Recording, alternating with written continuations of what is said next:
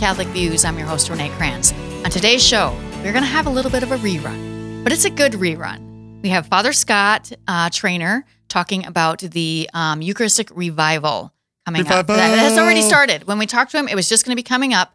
Um, if you've heard this already, please listen again because Father Scott has so many great things all the time to say. And I think if you listen to it again, you'll probably come away with something different than you did the first time. And it's always good to be reminded. If we're going to say we uh, never want to listen to something we've already heard, we probably should stop going to Mass. Because we, oh, we hear those over and over again and we still love them. and they're awesome. That's really So- good. That was a really weird beginning. So I'm sorry. Please That stick was- around for the interview because it's still good. It's, First, we're going to start with Dr. Chris Burgwald, who's probably wondering what the heck is going on right now. that's one of Renee's taglines. Yes, what is going yes, on? What is yes. happening right now? we have some Um, biblical bites with Dr. We do. B. And what Sunday is it, Renee? I you- hope you it's were- the you were 20th. right, you were okay, right. good. But fun fact. Oh. Uh, for those uh, folks who, if your parish or a parish you happen to attend um, has a, an, a a Sunday night mass, if you go to mass tonight, you very well likely will not, possibly, but probably won't um, hear the prayers and readings for the 20th Sunday in ordinary time. Whoa, okay, wait. So this is the Sunday night mass, not Saturday night, Correct. Sunday night. Sunday night mass. Okay, what? Why? Do you know, right? So think about the dates, Renee. Do you know what this? So Oh, uh, yes. Um, there is a holy day. Is it the Assumption? yes, it is. So Okay. Monday this year, Monday, uh, August fifteenth is the Solemnity of the Assumption. So it falls on Monday this year. So first of all, it's not obligatory this year because ask it falls on Monday. Um, I always start to panic a little bit. but- Wait, did I forget one? but uh, um, the assumption when it, if it were to fall and it falls on Sunday on occasion, obviously, and it it trumps the Right. Sundays in ordinary time. Right. So. Uh, and solemnities begin the night before. That's why we go to mass Oh. Saturday night for Sunday. Okay. Well, in this case, Sunday evening becomes the the the vigil mass Right. for the Assumption, okay. which we'll celebrate. So if you wanted to be able to go to mass for the Assumption, you could go to could go regular to- mass like on Saturday or Sunday morning, yep, and then you could go to mass again Sunday night Yep. and hit Yep. them all. and either, either and just to be clear here, if you go to mass Sunday night, It could be either. it, it fulfills your Sunday obligation. right. Because it's on Sunday, even Right. though the prayers are for. Uh, But then you miss the Sunday mass prayers, so you have true. to go. Uh, go both. Go, you can go both. so Everyone's um, going to get right on that, right. I'm sure. and, the, and the other thing I want to do, I need to mention something. Last night I focused. Uh, last night, last week I focused on the collect and how Yeah. Mm-hmm. we dare to call God our Father. Dare to say, you know what I meant, and I said, boy, I hope I remember that. I dared to. I focused on the daring to. Did you forget? No. Okay. We say every sun, every mass. The priest says we, dare, to, say. every single Yeah. Sunday, right Did before the Our that? Father. Like so, I'm like, that, which shows you how much I, doctor of theology, who's always talking about the words of mass and paying attention. I think it's because it's the whole like you're standing up from kneeling thing. The, Oh, the sure. priest starts to say, Sure. so you're not uh, getting ready to pray the Our Father, Yep. and he says that every time. He does So. every time. All right. So in the couple minutes we have left, uh, I do want to focus on Oh, by the way, Casey's here too. Hi, Casey. Hello. Casey's he's- on the we haven't even brought him in time. yet. Good Yeah, he- grief. he's he's probably thankful for that. Yes. Um, the the, the why don't I, I'm going to focus on the first reading for the the 20th Sunday in Ordinary Time Mass readings, year C. First reading comes from Jeremiah. So just a little bit about Jeremiah. Um, Jeremiah was a prophet in Judea. Uh, in the, the the years leading up to and then a little bit after the fall of Jerusalem. Okay. Okay, so this is centuries after King David, when the Israelites basically has been a, in a sense, a civil war or a split at least, Oh, right, a secession. There's a secession. Okay. Um, the northern kingdom splits from the southern kingdom, so you've got. Uh, before it was all Israel. Now the northern ten tribes are called Israel, and the southern two tribes are called Judah. Okay. And Jeremiah is a prophet in Judah, and he is treated horribly. We get a, in, in the first reading at Mass, um, he's dropped into a cistern and he's left there. And somebody, uh, he's going to starve Yep. in there. Yep. So they draw him out. But this is the, the, the thing I want. And, and then traditions. So he's the one who, when the Babylonians, who uh, were the ascending power in the Middle East, they're the ones who would conquer the Assyrians, the previous power. And then they're the ones, the Babylonians are the ones who would ultimately conquer uh, the Holy Land. Right. And Jeremiah is warning, hey, if we don't change our ways, bad stuff's going to happen. Oh, no, the Lord said that, that, that Jerusalem will always stand. Da, da, da. He's like, no, it's not. You're being unfaithful. It's not going to work out that way. Oh, yes, it was. Shut up. You're stupid. We hate you. and he was right. And He that's what right. happened. He called for repentance. The people rejected him, and and and he he's the one who hid the Ark of the Covenant. Tradition says he died in exile. Jeremiah. That sounds kind of uh, similar to today, a little bit. Amen. Thanks, Dr. B. you bet. In the studio with me today is one of my favorite priests in the whole diocese. Father Scott Traynor is here. Hi, Renee. Great to be with you. Notice I did not say my favorite. One of my favorite. One of my favorites. Yeah. My Well, I only fa- paid you five bucks to say it, so maybe See, that's where all the others have gone wrong. that's Uh, Father Scott has come in to talk to us about the National Eucharistic Revival, woohoo, which is actually going to be starting in a from the time this airs a, a week on Corpus Christi Mm-hmm. right. Sunday. Uh, which is the 19th of June. Yes. Kickoff is the national kickoff for this three year process of the National Eucharistic Revival Yeah. that our Conference of Bishops has put together for our, Yeah. our nation. So we want I want to be able to tell everybody about this because and we're running this a week before so that they have some time to prepare because I think it's important we actually prepare for stuff. So, will you tell us how did this thing come about and why are we doing this? Sure. Uh, so maybe we can start off with like, what is it? Yes. Right. Well, yes. What is it? so it's uh, so the bishops of the United States. Uh, people might remember from a few years ago there was a Pew Research study of Mm-hmm. a poll of uh, self-identified Catholics and presenting to them basically, do you understand what the church teaches, or do you believe what the church teaches Right. about the Eucharist? In which we believe that uh, when the bread and wine are consecrated at the Mass, Mm-hmm. right, through the ministry of a priest, the bread and wine no longer bread and wine, but become Jesus Christ, body, Right. blood, soul, and divinity. So Right. they're basically polling uh, Catholics about their belief or understanding of that, and it was We didn't do very well. we didn't do great. It was not. it was not. No, not No. five stars on the fridge. No. Okay. No. So the bishops, of course, were. I don't think that was super surprising, Right. but it was. So know, we've seen indications of this Sure. coming kind of for a little while. yeah, really. And you know, I think one of the main indications is uh, the number of Catholics who don't regularly attend Sunday Mass. Right. So if you only have thirty percent regular Mass attendance among self-identified Catholics, Mhm. clearly people are losing touch with the reality and power of Jesus Christ in the Blessed Sacrament. Right. Sacrament. Right. For sure. So this is of course of concern to our bishops. And instead of just sort of fretting, this is what I love about this whole thing. Instead of just sort of fretting about it and wringing their hands like, oh my, my goodness, what are we doing? The bishops like, there's got to be an opportunity here. What can we do? Right. And in the conversations through the leadership of Bishop Barron uh, in the evangelization committee, and then his successor, Bishop Drew Cozzens, our neighboring bishop up in Crookston now, um, they hatched this plan for a national Eucharistic revival. So a three-year period of intense effort uh, across the church in every diocese, every parish, every Catholic organization. Thinks Knights of Columbus and Catholic Nothing is going to be left untouched. I Catholic don't think. Yep. universities, right? Like to mobilize the the structure of the Church in the United States to really bring about a revival of people's uh, knowledge and experience of Jesus Christ in the Blessed Sacrament. Mm-hmm. So I just love, and it's a substantial effort, as we'll get more into Yeah. in our conversation today.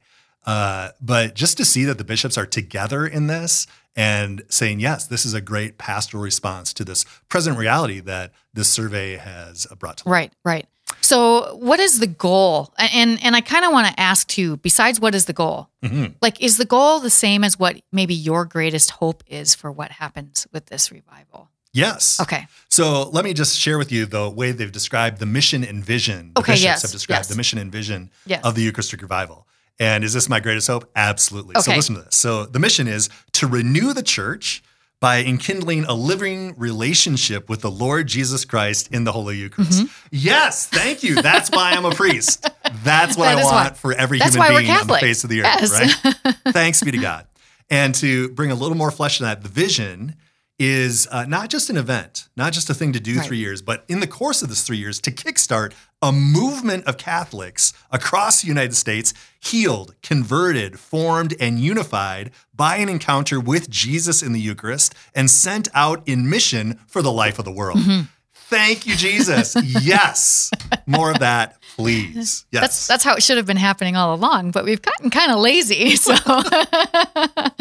okay. So this to me so this it's sounds a beautiful vision Yeah. for what's happening. So the idea is, first of all, that wi- uh, the renewal of the church is going to come through a repeated or a deepening encounter with Jesus, the Lord Jesus Christ in the Holy Eucharist. And that when we encounter him, we are in fact healed, converted, formed, and unified uh, through our encounter with Jesus in the Eucharist. And that is the foundation of our ability to give as a gift, to fill out the Great Commission of the church, Right. to give as a gift the gift that we've received in our Catholic faith. Right. So those four things that you mentioned there, those those are very specific. Yes. And do they kind of have uh like hopes for each one of those or or a, pl- a path for each one of those things to be able to accomplish them? Yeah. So Okay. Mm-hmm. Bishop Cozzens, who's in charge of this whole movement on behalf of the bishops of the United States, uh, when he's talking about the revival, he says, "Yeah." Um, he says, uh, "We're not uh, implementing a program. We're starting a fire, Right. and I want arsonists everywhere. Arsonists. That is awesome. I, I want arsonists everywhere for the fire of this Eucharistic revival. So Mm-hmm. the the bishops are providing this vision and uh, a, a pivoting, uh, sorry to say, kind of a culminating moment in the summer of 2024 Yes. Yep. Mm-hmm. in the National Eucharistic Congress, which we'll touch on in a 2nd And uh, but then they're just asking every diocese, every parish, every Catholic university, every Catholic movement. Think you know the Augustine Institute and Focus, and right. Yep. uh, Endow and all the great apostolates that we have Mm-hmm. uh, across the country to say the uh, Knights of Columbus, how can you guys step up to uh, do good things in the service of this vision? Mm-hmm. Right. So there isn't like a set program like, oh, okay, Okay. in this category, we're going to do these three things. Right. They're really calling the church in its different local levels, like a diocese and a parish or Mm-hmm. a family, to respond to this vision. Which, by the way, for the Diocese of Sioux Falls, is very uh, resonant with the way that we're approaching building Yep. Mm-hmm. lifelong Catholic missionary discipleship through God's love. We're happy to provide events at a diocesan level that can't be effectively done at a parish level. Right. What we're really doing is asking parishes and groups in parishes to hear this vision, pray about it, and respond to it in their local circumstances. So are they are the parishes left alone to just figure this out by themselves? I Uh, imagine not. No, not left alone. Because I feel like that might be a problem if they are. so it's the task of the diocese to kind of encourage parishes to Mm-hmm. Right, respond. So right. the discipleship and evangelization office uh, is heading up a steering committee Mm-hmm. um, of interested lay people to really suggest and encourage parishes to. So the the structure we'll adopt in our diocese. We have a diocesan steering committee. We're going to ask at each deanery level, which are different uh, collections of parishes in our diocese. To appoint a priest and a group of lay people oh, okay. uh, that can be kind of regional leadership. And then every parish, together with their pastor, to have a couple parishioners who are helping the pastor to respond as well. oh, sure. So we think that through that structure, what the what the bishops are offering is a tremendous collection of resources. So Mm-hmm. whether it's uh, Bible studies that are put together by the Augustine Institute or uh, through Augustine Institute's FORMED platform, a Mm-hmm. Yep. number of resources are going to be collected for this that anyone can make use of in their local circumstances. Uh, the Knights of Columbus are mobilizing to help Oh, with. Mm-hmm. Eucharistic processions and knowing how to do that really well. And other people like doing what they do, but at the service of this whole revival in our in our country. Right. So parishes aren't going to be left to their own, but they're going to be asked to make a uh, a local response. Co- and a contribution Yeah. uh, to their yeah. Their Which brings us uh, maybe a little bit to the structure of how Yeah. the revival is being Yeah. set up. So uh, the first two years, the first year, which kicks off uh, June 19th, Yep. 2022, on the Feast of Corpus Christi. Uh, that's when people are probably going to start to hear a lot about the Eucharistic revival. That launches the year of the diocese. So uh, each diocese is asked to do diocesan level or regionally within the diocese events that help uh, advance the vision of the revival. And after that first year, to really, especially in that time, to prepare parishes for year 2 which is uh, that parishes will make an effort in their local area, in the area that- that's covered or cared for by the parish, uh, to again to promote these encounters with Jesus, where we're healed, converted, formed, and unified by encountering Jesus in the gift of the Holy Eucharist. So the hope ultimately is that not that we're going to retake a survey, but that people Mm-hmm. No. will understand and embrace the uh, the teaching that that is really Jesus in Yeah. the Eucharist. Uh, that's part of it. Part of it. To understand That's the beginning. right? to understand what we believe, for Right. sure. That's uh, Right. really important. But more important is the encounter with the person of Right. Mm-hmm. Jesus in the Blessed Sacrament. And also, in a response in that encounter, how am I empowered by what I receive from Jesus in my personal encounter with him for mission in the world. Right. How do I live uh, missionary discipleship in my local circumstances, fueled and inspired by my communion with Right. Jesus in the Blessed Sacrament? So that's how this revival will help us live out the diocesan vision that the bishop gave us. Absolutely. It- yeah. I, I, I can't I can't tell you how excited I am, Renee. Of I can see it. It's written the- all over you right now. It is. I can If you're not watching this on video, you really should see it. not Quite animated. uh, I just see in, in the, again the context of our diocese an amazing uh, chain of God's providence. Right. Right. So uh, a little over two years ago, Mhm. maybe two and a half years ago now, we got uh, a new bishop, Yep. Donald DeGrood. Yep.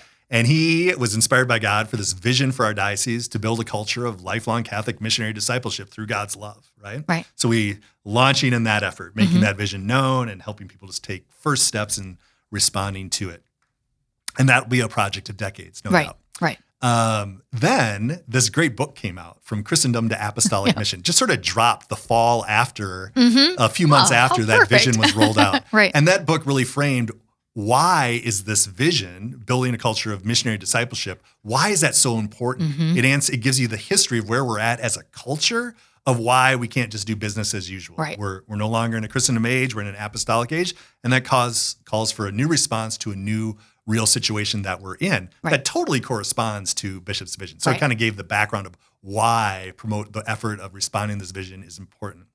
Then, out of nowhere, Pope Francis called for uh, the Synod on Synodality. Yep. Have important questions in your local diocese and Mhm. parishes about what we're doing and why. hmm Well, that was perfectly timed for what we're trying to launch Yes. in our diocese. And now, the Eucharistic Revival. Where in the world uh, are people on an individual and as a community basis, uh, like a family of families in the parish, going to encounter Jesus and be Mhm. healed and converted and formed and unified in order to more fruitfully impact the culture around us, Right. to sh- start shaping the Right. culture around us instead of just being shaped by it? And so the the amazing sequence and timing of those things, which none of us planned, It seems all random, and it kind of was, but yeah. it's God works in really weird ways, doesn't he? beautiful providence, yeah. Uh, I just wanted to go back to the parish response, or they Yeah. left their, on their own. So if you're listening to this, just know in the next the next 12 months are all about preparing your parish. How Oh, can your parish participate in this effort? And the efforts of the diocese in this first year is to really uh, collect resources and uh, offer uh, experiences and training and communications that will help parishes be Yeah. successful in year two. kind of lay the foundation Yeah. for that. Yeah, good. Uh, if you're just joining us, joining us, we're talking to Father Scott Traynor about the National Eucharistic Revival, which will be starting in about a week on June 19th. Um, okay, so if we really, okay, we should really believe that this is really Jesus, the real presence of Jesus in the Eucharist. So I imagine we shouldn't just trot on to church, go through the line, get the Eucharist, and then go on back to our lives. How should we really be living if this is what we really believe? Mm. You know, uh, Bishop Robert Barron, who's going to be our new neighboring bishop in Yeah, Winona yeah. sometime in what, July, I think Yes. he's getting installed. Um, he talks about three paths of holiness, Mhm. and the first one is finding the center. Okay. And what he means is to understand who God is in the reality of my life. Okay. That God created me, He knit me together in my mother's womb. He calls me to intimate and unceasing union with Himself. And though I have separated myself from Him because of sin, Mhm. He has, He so loved me that He gave Jesus His only Son, that uh, for the forgiveness of our sins and opening for us the gates of eternal life. Mhm. And that calls for a personal response. So Right. if I really get who Jesus is as God and Savior, my Redeemer, Mhm. uh, we, you know, the Catholic faith is a salvation faith. There's Right. a need for salvation, and we have a Savior who is Jesus Christ, who is God, and was born of the Virgin Mary, Mhm. right? And uh, because He is who He is, that makes all the difference in my life. So that Right. when Bishop Barron talks about this path of holiness of finding the center, this is what he means. Okay. If I know who Jesus is and what He's done for me, Mhm. um, and I take that seriously, everything else in my life is impacted and influenced by that. There's nothing like, oh, here's my faith and here's the rest of my life. Right. Who Right. God is in reality in my life and how I've experienced Him makes all the difference in all the other things in my life. It Mm-hmm. Yep. brings a holy ordering to what do I do on the weekends and who do I hang out with and what books do Mm-hmm. What I kind of choices do I make? Where do I spend my time? Yeah. yeah. And yeah. what choices do I make or not make? Right right. all those things are influenced because God is who He is, and I've been transformed by His redemptive saving love. Mhm. So the Blessed Sacrament is the sacrament of that redemptive love. Right. the whole saving action of Christ is made present and effective for us at every Mass. So, to answer your great question, uh, what should be different if I take uh, the, and I should say this, what should we do? Mm, I just take a little, like, faith is a gift Right. to know that what appears to be bread and wine is in fact Jesus Christ, body, blood, soul, and divinity, to know that his whole saving power is made present and effective for me. So think of Jesus. What do we see in his public ministry? We see the wisdom of his teaching, Mhm. right? That draws so many people. We see um, his power to heal hmm the blind and the lame and uh, the leprous and everyone Right. else, right? Uh, we see his power to forgive sins, and we see his power over evil as he Mm-hmm. Oh, casts right. out demons. Mhm. Right? We see all of that, and then we see the totality of his love as he freely lays down his life for us on Mm-hmm. the cross. All these things we see in Jesus, and all of that is made present and effective, like fruitful, impactful for our lives today Mm-hmm. at every mass. Right? Right. To know that is a gift of faith. Okay. It's not something that we should just should do. Like I can just make a choice. Right. Like, oh, I wasn't doing this. Now I should do this. Okay. Like it's not just a, a, a matter of will. Okay. Right. Uh, but it's when I'm when in faith, I know this reality.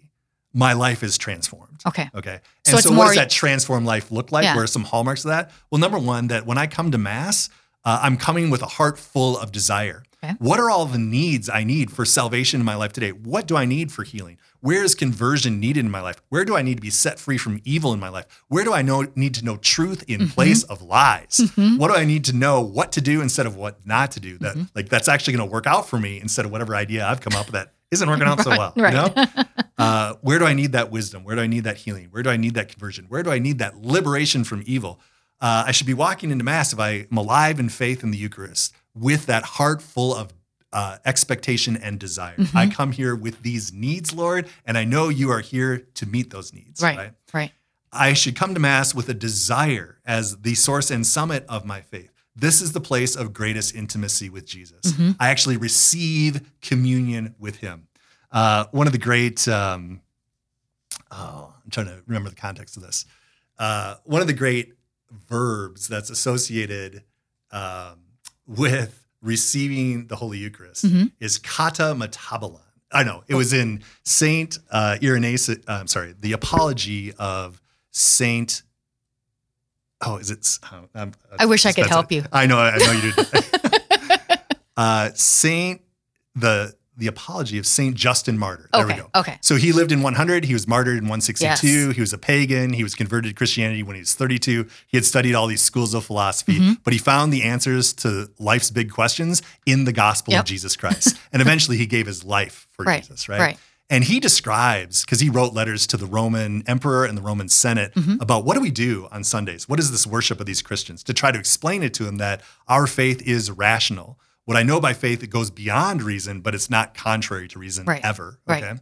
And so he was trying to explain this in his great philosophical learning to the Roman emperor and like, hey, stop killing the Christians. Like we're not doing weird really things, appreciate that. right? This is a great help. Yeah. And he says when we eat the body and blood of Christ, it's not just bread and wine, it's the body and blood of Jesus. Mm-hmm. That's what we believe. And we kata metabolon, the Eucharist, right? Okay. Meaning that's where we get the word metabolism. Oh, yeah. Okay. Right? And kata metabolism means to be metabolized by. So every other food that I eat, I make into me. You know, my cheeseburger becomes something in me, right? Mm-hmm. You are what you eat, right? you, are, you are what you eat, except in the case of the Holy Eucharist. In the case of the Holy Eucharist, I am metabolized into Christ. Oh. I'm made a member of Him and a partaker of His life. Okay. That's what's happened at the Holy Eucharist, right? I don't think I've ever heard it that way. Thank you. St. Justin Martyr in 152 was writing that Yes, to yes. Uh, the Roman emperors and Senate. It's really, really beautiful. Uh, you can find actually find that in Yeah. the Catechism on uh, the section on the Holy Eucharist. Oh, sure. So to know, like my, if I really believe what the church believes, and I have that gift of faith, and we should all pray every day, Lord, I believe, Mm-hmm. help my belief. Lord, I believe, strengthen my faith Mm-hmm. in these great mysteries. And uh, that's a lot better than shooting ourselves, right? Yes, I agree. Like, you know, like, I oh, I should be like, I, My should kinda- was I, I get guilty about that. I'm kind of a loser. And so it's because then we end up with like New Year's resolutions, right? Yes. But God bless me with the gift of faith. We were all given faith in baptism, but that's a gift that can be blessed. Right. And I want to ask for the blessing of that increase of faith. So in that transformed life, Mass is the great adventure. Yes. Where I receive the deepest intimacy and communion with Jesus, a one flesh union with Him, where I'm actually incorporated into Him. I'm metabolized into Christ's sacred body, Mm-hmm. right? Uh, everything that's going on in my life that I offer on the altar can be made holy by the Mm-hmm. outpouring of the Holy Spirit that reveals Jesus to me and unites me to Him. Uh, so, and in being nourished by Christ in his body, blood, soul, and divinity, all his saving grace poured out for me, present, effective, impactful for me at every Mass as I receive Holy Communion, uh, I am equipped for my mission in the world. Mm-hmm. Because apart from him, I can do nothing. So I need to be in communion with him Yeah. to do anything that's fruitful. Where can I receive that communion? At the Mass. Yes. So that's just scratching the surface, Renee. Just- was- you asked a little question. I, was had a big say, answer. I, I knew that the 20 minutes was going to go fast with you, and it did. It Yeah. always does, but it's always so one, so great. So, can you tell us a, just a little bit quick about the culmination of the revival? You mentioned it Thanks. at the beginning. Yeah. Yeah. So this whole three year process, Mm-hmm. right? Uh, first year is uh, starting this Corpus Christi, the year of the diocese. Mm-hmm. Next year, Corpus Christi will be the year of the parish. Okay. And then in the summer of 2024, July 17th to 21st, Mm-hmm. in Indianapolis, they're going to have a National Eucharistic uh, Congress. yeah. We have not had a National Eucharistic Congress in the United States and since 1976. Wow. In 1976, who sta- uh, shared the stage at that National Eucharistic Must Revival? been JP2. JP2 and Mother Teresa. Oh, wow. St. okay. John Paul II, Pope John Paul II, the future Pope John Yep. Paul II, Karol Wojtyła was there as Cardinal Wojtyła and Mother Teresa. Mm-hmm. So uh, this is going to be a World Youth Day scaled event Right. in uh, in And Indianapolis. anyone and everyone can and come one, should come all. go. Yes, it's going to be an amazing, amazing moment of faith in the diocese, in the uh, church in the United States. Yeah. And the point of that is, as this revival is go- gaining momentum at diocesan and parish levels over these two years, Mm-hmm. That this great pilgrimage to come together as the church in the United States at this National Eucharistic Revival will be a moment of commissioning of people. Right. Who really feel called by God to be Eucharistic missionaries in their daily lives. Oh, wow. So it's going to be catechetical. It's going to be a celebration of the Eucharist. Uh, it's going to, like World Youth Day is, Mm-hmm. uh, an amazing gathering of the faithful. That's tremendously encouraging. But specifically with im- the prayers for empowerment to, uh, so that people can be intentional about being missionaries of the Holy Eucharist in their daily lives. To be sounds great. great. Yeah, it sounds great. Um, and uh, watch for more information about uh, the Eucharistic revival in the September issue of the Bishop's Bulletin. We'll have uh, several stories about it, so you can learn more. Thank you so much for being here. Thanks for having me, Renee. All right, uh, that is it for us today. Hope you'll join us again next week for more Catholic Views.